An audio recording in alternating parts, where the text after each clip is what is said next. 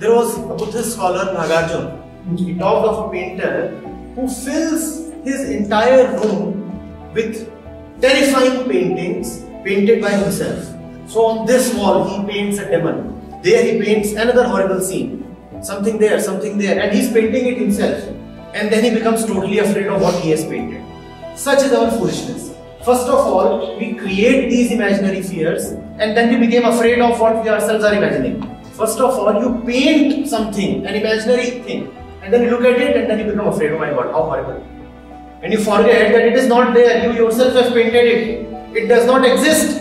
First you paint it and then you faint. Paint and faint. That's your life. You are believing in your own lies.